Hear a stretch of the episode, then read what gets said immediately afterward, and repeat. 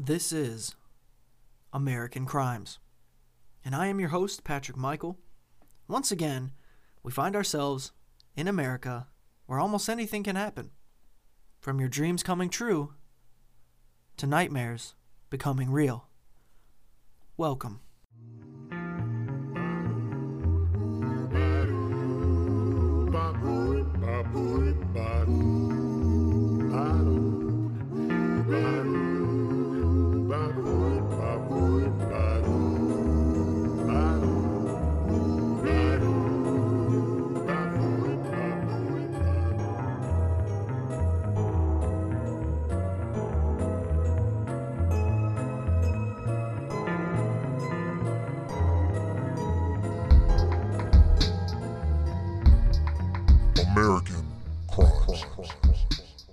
So today, this being our first episode and all, I decided to pick something pretty strange, something I felt, you know, was interesting enough for myself to look into, and it did not take long, you guys.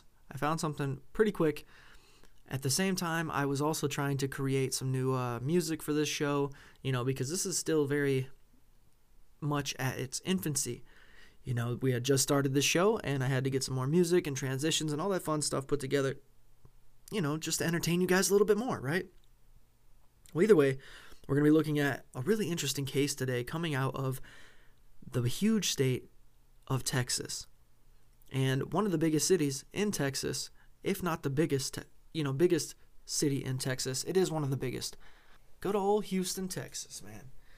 Good old Houston, Texas. I wish I knew right offhand so I could give you guys a little intro into it, uh, what all their really famous for there, but we're going to get into all that, believe me, in this episode. I just want to reiterate to you guys what is actually going to take place and how we're going to do this, the format. Bas- basically, what is going to happen is I'm going to give you a little insight as to what the crime was, and then I'm going to talk about where the crime took place, give you some background information about the city, uh, the general crime rates in that area uh, per the per the year that this crime actually took place. So, for instance, if the crime took place in 1985, then I want to know the crime rates right around that year, at least within the, the you know five or ten years, right? And I'm also going to talk about the victims as well as the perpetrators and the final outcome of the case. So we're going to go through all that right here, right now. And the first case is actually called the Mary Morris murders. And this is a case that that actually happened back 18 years ago in the year 2000. So almost 19 years ago. And it's kind of strange to think about that being so long ago. You know, the year 2000 was that far, far back. You know, almost 20 years, you guys. That's crazy. But these, uh, this crime actually took place, like I said, in 2000 in Houston, Texas. And so far, the most compelling thing about this in your mind is this Mary Morris person. She must be uh, pretty famous or significant or, you know, just highly touted around that area of Houston. But that's not the case, you guys. That's not the case at all. In fact, it remains to be even stranger, and we're going to talk about that all today. But first, let's dive into what Houston, Texas is about and what their crime rate was like back in the year 2000.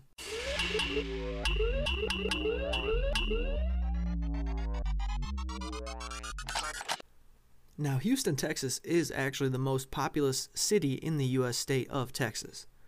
And it is the fourth most populous city in the entire United States. The census estimated popula- uh, population of 2.3 million as of 2017. It is the most populous city in the southern United States and on the Gulf, uh, Gulf Coast of the United States.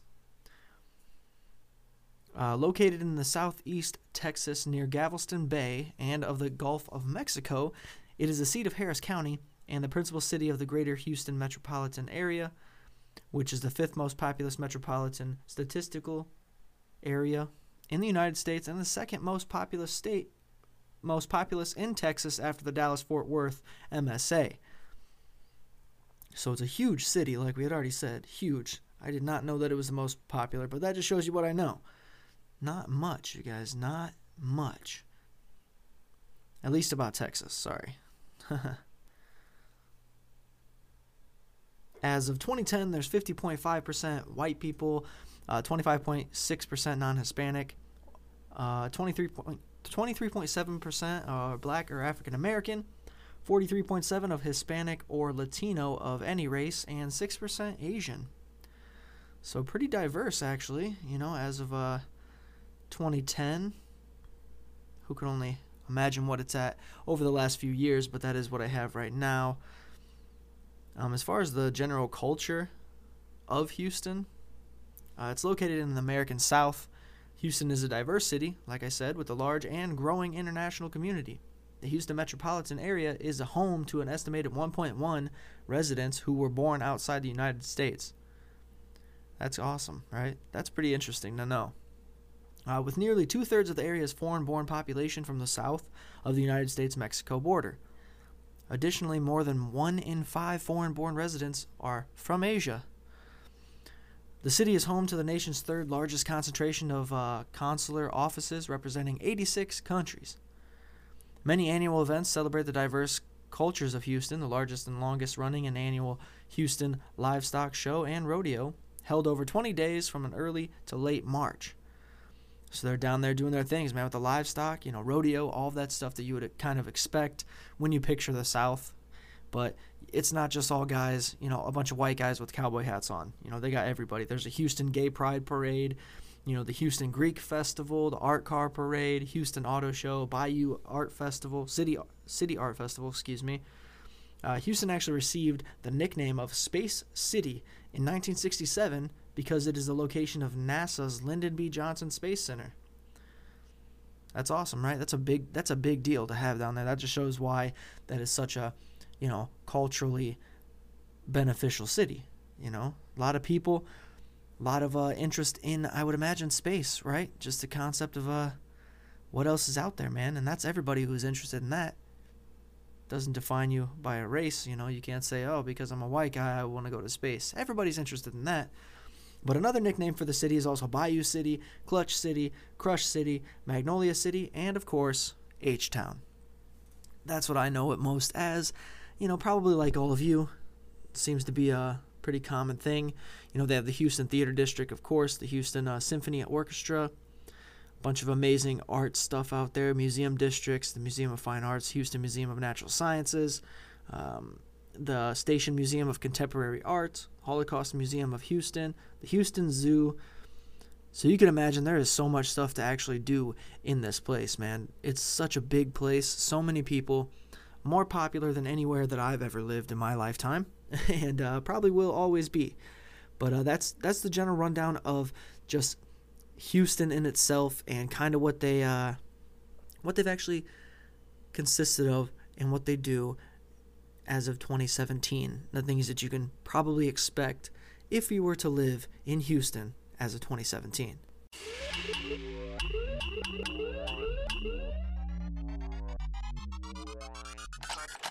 All right, guys, so now we know a little bit about Houston and the benefits and the great things that they do and all the specialties that you get from living in that kind of a city. You know, you can expect a lot of great things in that city. But let's let's really dig into what we what we kind of came here for. Let's look at uh, Houston and the crime rates. And we're going to look specifically at the crime rate back in 2000. So, 18 years ago, we're going to look back and see what it looked like, you know, as best we can as far as the criminal activity within this city. And of course, us being of logical mind, we can say for sure that these things are subject to change. You know, obviously, over the many, many years, the crime rates are going to change, the population is going to change, all things are going to change. That's why we want to specifically look at this year and around this year, just because we want to get a feel for kind of what was going on in Houston at this time that made, you know, this crime kind of go under the under the weather, right? Under the radar. That's the saying. Damn it. Okay, so the actual data that I have is from city-data.com and it only goes as far back for me as 2002. So, give or take 2 years within uh, the 2000 range when the crime actually took place. Uh, murders, actually, per the 100,000 as of 2002 in Houston, Texas, were 256, which is 12.5%. Uh, rapes were at 892.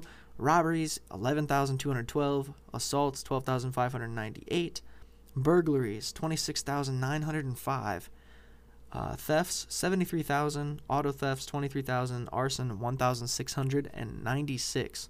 And that is all per the 100,000, which is obviously the you know the standard, the median for the rest of uh, the United States. So as of 2002, uh, it doesn't seem like there was a lot of murders, but when you break it down to just one city, being Houston, 256, and the population being what it is as of 2017, you can only imagine that there was still a shit ton of people there as of 2000. So as of 2002, only 256 murders is kind of low, I would think, which is a good thing, which is a good thing, but it also makes you wonder if that's the case, then why did this particular case not get noticed, not get uh, you know, we'll find out soon, but you know, there's some things that makes you question if there's only this many murders, why weren't they able to figure out who did this crime? You know, they didn't have any clues, right? And we're going to talk about that crime very soon. I'm just giving you guys the basis so you have some, you know, a ground floor as to what we're going into, you know, being Houston, Texas, the year 2000 the crime rate, murders and rapes, 892 rapes, 256 murders. So the numbers as of 2002 might have went down. They might have been more in 2000. I'm not sure. That's as close as we're going to get. So you can imagine it's somewhere in the 200 300 range, which is not much. So it makes you question how the actual police department handled this and what we're actually going to come to find out at the end of this episode. But right now, let's hear a quick message from one of a one of my good friends. What's up, guys? My name is Seamus, and I host the podcast Crime and Movies. This podcast is not about movies featuring crimes. That would be weird. This is a podcast about criminal behavior within the movie industry. So tune in on your favorite podcast player, or of course, the usual Google Podcast, Stitcher, Spotify, iTunes, Castbox, and anywhere else that you enjoy your podcasts. Once again, I am Seamus, and I host the podcast Crime and Movies. Check it out right now. Just binge on some crime. Okay, ladies and gentlemen, I think it's time that we actually get into this uh, this case here. We need to uh, we need to figure this out. We got to look into it, and it's time. It's time. It feels like it's time, right? So let's do this. We're gonna look into the Mary Morris murders right now.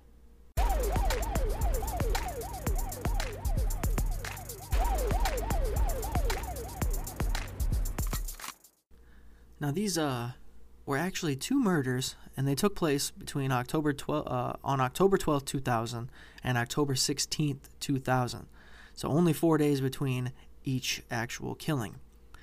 Uh, on the morning of October 12, 2000, 48-year-old bank loan officer Mary Lou Morris said goodbye to her husband Jay and left for work, and was never seen again.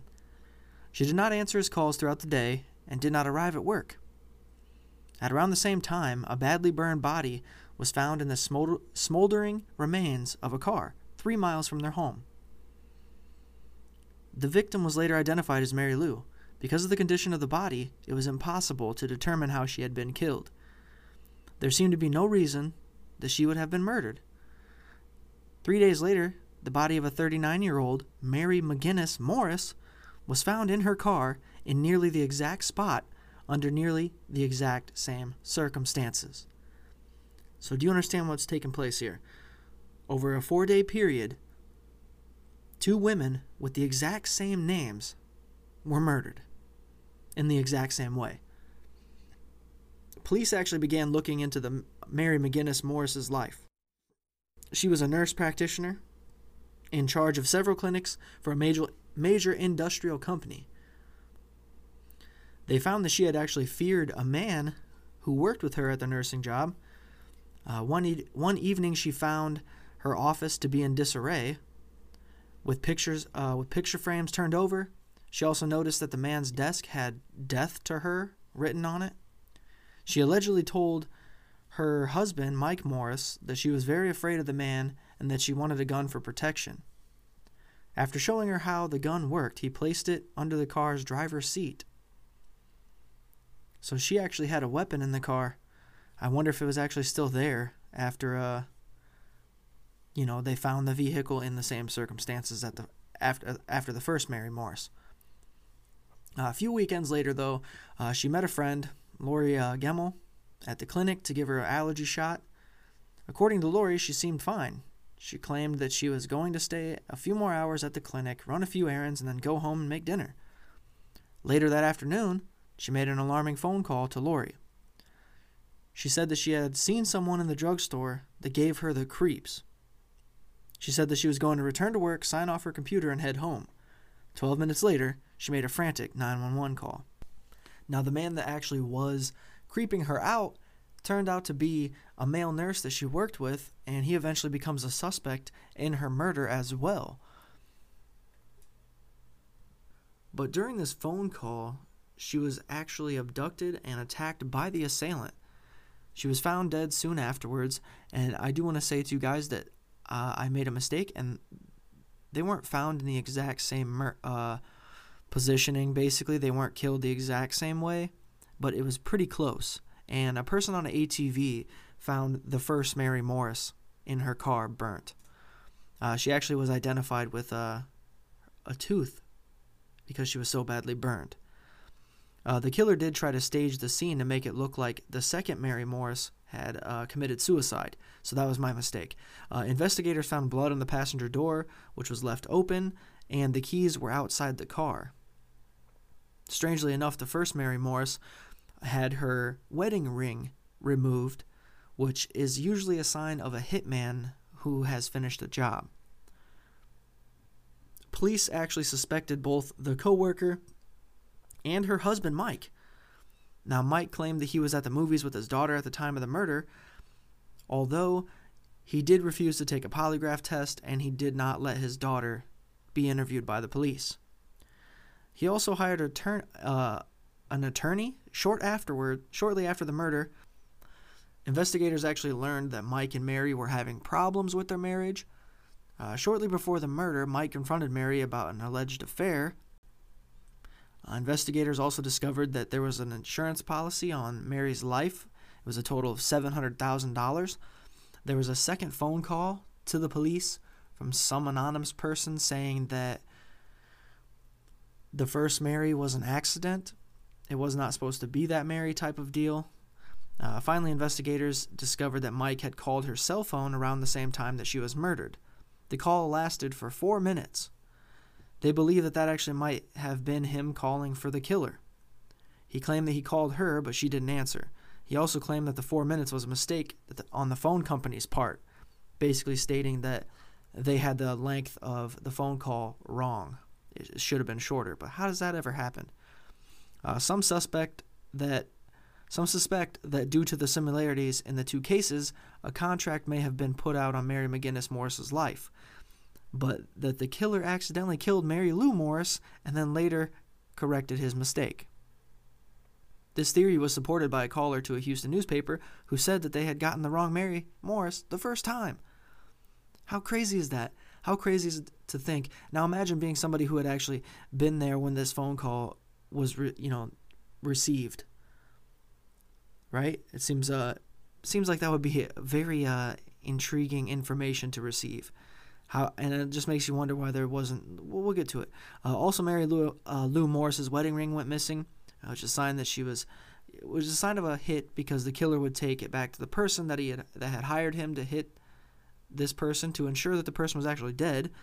Uh, further supporting that this two Marys thing lived further supporting the fact that this was a, a hit was the fact that both these Marys happened to live in pretty close proximity to each other and almost looked the same.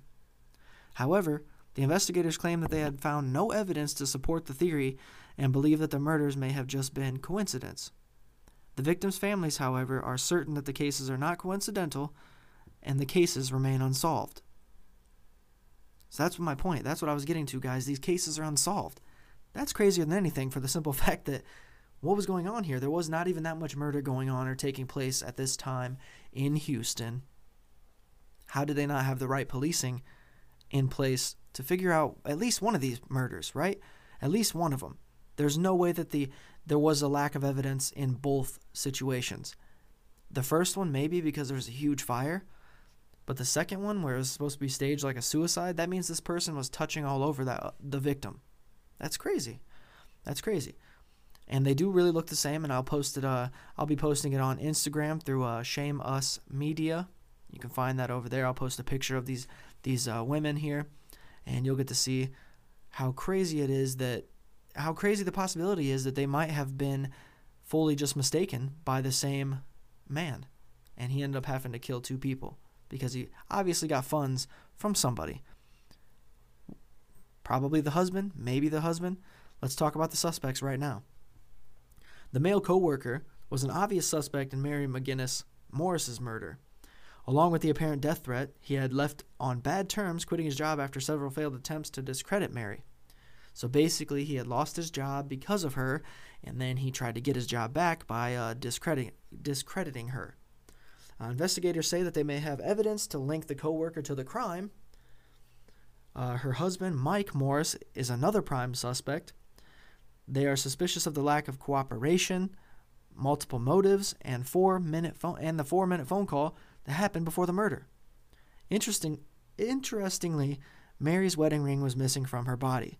A few months later, a friend noticed that the Morris's daughter was wearing the ring. However, they claimed that they had found it. Now that's bizarre. That right there should be pointing fingers right directly at this person. How did you just find it? Why would she have just left it? But if the cases aren't related, which some investigators suggest, then there are no suspects in Mary Lou Mor- Morris's murder. However, six months after the killing, her husband Jay received two thousand dollars in bills, two thousand dollars in bills for his wife's phone card, which detectives traced to a sixteen-year-old Galveston girl. And from my general knowledge of Texas, Galveston is another pretty good sized place out there. Uh, she told detectives, though, that she had actually found a purse with a phone card and other belongings the month earlier sitting in a parking lot garage uh, at a Galveston convenience store. However, Mary Lou's family did not recognize the purse as belonging to her. Around the same time, Jay received three phone calls from someone asking for Mary. The caller remains unidentified, and it is unknown if they are connected to the case. So this, you know, now the guy who the husband's taking phone calls from somebody asking for his deceased wife. Very bizarre, and it just makes you want to point the fingers at the at this husband even more. But it's even it, the craziest thing is that two women died for no reason, but one maybe more than the other, just because you know there was a hit put out on her from her husband or whatever, what have you. Somebody was killed accidentally in that situation. Either way, it's all it's all twisted.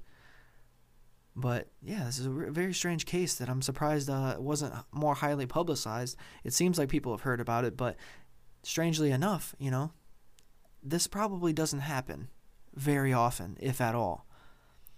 You know, that somebody with the same exact name who happens to be closely, you know, close living proximity and then ultimately kind of look the same gets murdered because maybe the husband has something something to gain from it. I don't know.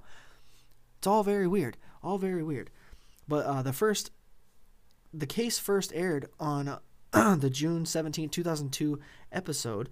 Uh, it was also profiled on America's Most Wanted. So this case was actually featured on an episode of Unsolved Mysteries back in 2002. I did not know that. I guess I did not watch Unsolved Mysteries in 2002 I would have been, you know, what, 14, 15 maybe? Who knows? But either way, yeah, it was definitely featured over there and then on America's Most Wanted because it's unsolved, you guys. This has still not been solved. Even though they found the wedding ring, they found a phone card, they found a purse that had to have been, you know, one of the Mary Morris's items, you know, had to been. It just had to been. They found all this stuff and they still don't have proper evidence to close the case. So here we sit. But it just kind of shows you, you know, how we are as Americans and the strange crimes that we do, and then also the people that we put in in control of trying to solve these crimes can also be a little bit inept, right? Very interesting. But then, you know, it's just, I just can't help but laugh at the fact that, you know, this person, if there was a person that was hired, you know, to do this murder, ended up killing uh, the, the wrong person. It just makes you wonder to be a fly on the wall in that room what that conversation was like when he was like, "Oh man, that was the wrong one. That wasn't my wife. Like that would have been. It's just crazy. Just crazy.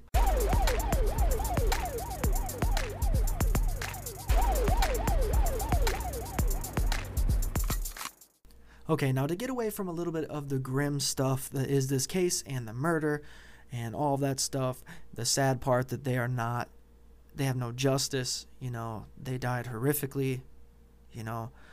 My heart goes out to everybody that was involved in this whole thing because still not knowing the answers has got to be the hardest part. But getting away from this, getting away from the grimness, the darkness that we're in, I'm going to do a new segment, a first time segment that I've ever had on this show because keep in mind, this is only the first uh, episode. So this is going to be a consistent segment. Hopefully, it goes well. And basically, it's going to be my take on, um, you know, Internet for Dummies. That's what it's going to be called. Internet for Dummies. And what it is, I'm going to go and hopefully some of these cases have uh, somebody on YouTube that has made a video of some sort, whatever, what have you you know, there might be other evidence and documentaries and stuff that I can look into. And there actually had, there was a video made for this, uh, this specific case because it has been featured on Unsolved Mysteries and all that. So it was a pretty high profile case in 2000 and pretty strange that I didn't know no more know more about it. And I can guarantee that the people in Houston probably know quite a bit about it. But this whole segment is going to be called, like I said, Internet for Dummies. And what I'm going to do is I'm going to read to you some of the re- most ridiculous comments on this uh, video called uh, Careless Hitman Who Killed Two Women Named Mary Morris. Uh, the video is put out by Crime Vault. It has 10,000 subscribers, so pretty prominent stuff there. They, this video has 5,000 views, uh, 63 likes, and 7 dislikes. And we're going to see what the people had to say about it in the comments here right now with Internet for for for Dummies. Welcome to the first installment of Internet for Dummies. And obviously, the title of this segment is purely sarcastic because most of the people that are posting comments on these videos are the dummies indeed. Uh, there's only 13 comments because the video is not very popular, so we're going to pop through all these, man. Uh, the first comment from a month ago says uh, it's from Bad, is the name. It's a picture of Betty White as their default. Uh, this person says, That pic at 305 is from where? I really forget where that was from. I've seen that a million times. Now, oddly enough, the picture I'm actually looking at it right now, it looks like uh, Angus Young from ACDC, just making a crazy demonic face. But uh, the people who actually made this video, put this video out, uh, Crime Vault actually says uh, that's Patrick McKay. I have no idea who that is, but uh, Bad responded, Thank you very much. So they were happy to get their answer there. The next comment is from uh, That Fit Asian three months ago. It says, uh, Forget the murder. That name alone. Uh, no, no, I'll read exactly how they said. They said, Forget the murder. That name is a crime in itself. So they apparently are not fans of uh, the name Mary Morris. Uh, then uh, Ricardo Morales says, uh, When a pro is involved, he is opportunistic. He can kill this way, that way. Either the killer was a town grown or he was from a neighboring town. Bar going person. Neighboring town, bar going person, one bar going person. Since he got the wrong person, he obviously had to do his homework. What is going on? uh, Maria Sierra says, I thought too about Sarah, uh, Sarah Connor. Not sure what that means. Uh, Allison McGough three months ago says, I'd like to think it was just coincidence, but it's too odd not to link. And they responded to that saying, uh, definitely a rookie hitman. That was from Crime Vault. And Gravekeepers Ven82 says, uh, facts with two X's because that's how you spell it. Uh, Vampire with the podcast says somebody ought to give the that hitman a bad Yelp review if they ever find him.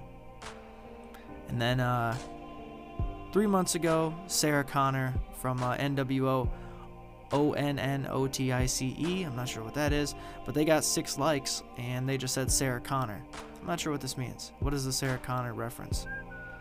I don't know. Talking something about Sarah Connor, but those are our uh, what I like to call the internet for dummies. Thanks for checking that out, guys. Sticking in, sticking with me for a new segment of the show. The first one. I mean, it's the first episode, so it's gonna. Yeah, you get it. Internet. Four, four, four. Dummies. Well, guys, that is gonna be our show, our episode, our first ever episode about the Mary Morris murders. A very strange case that took place, you know, a mere 18, 19 years ago, not very long ago in the big, big city of Houston, Texas. Very interesting, man. Look into it yourselves. Apparently, it was on an Unsolved Murders episode a while ago, 2002. 2002 or 2003, because this case remains unsolved. You know, our heart goes out to uh, both of those victims in this case. And hopefully, you guys had a good time listening to this episode, man. I had a lot of fun making it and looking into this uh, this whole situation here. And I really did not know the outcome until I fed it to you guys as well. So we both got to learn something new. Because, I mean, well, at least me, because I didn't know about this. You might have known about it, and that's why you probably checked this episode to see how detailed and thorough I was with the information. But overall, it's a very strange case, man, and I don't, I don't see it ever coming to a close, and that's a damn shame. These women deserve justice. But if you like this episode, man, please get over to iTunes and leave five star review. Say whatever you want, but you do have to say something. That that means more than anything. You know, you have to say whatever. It doesn't matter what you say to me, but it matters to iTunes for some reason. And if we're going to get noticed and get more people listening to the show, that's all you got to do. And it's so helpful and means the world. Five star reviews on iTunes or Apple Podcasts, whatever, or, you know, just comment and leave a review wherever. You know, whatever your listening device of choice is, leave a comment, review, because interacting with the listeners is so important as well. And I will definitely do that. I don't have any social media for this show right now, but it will be coming at some point, I imagine. It just depends on you guys and how much you really want to interact with this show and stay up to date with this show. So I guess we're going to see, you know, because this is the first episode. So best of luck to me, right? Fingers crossed. Thank you so much for listening and hanging out, man. As always, I am your host, Patrick Michael. Good night, good day, good evening, good morning. Peace, love, and harmony.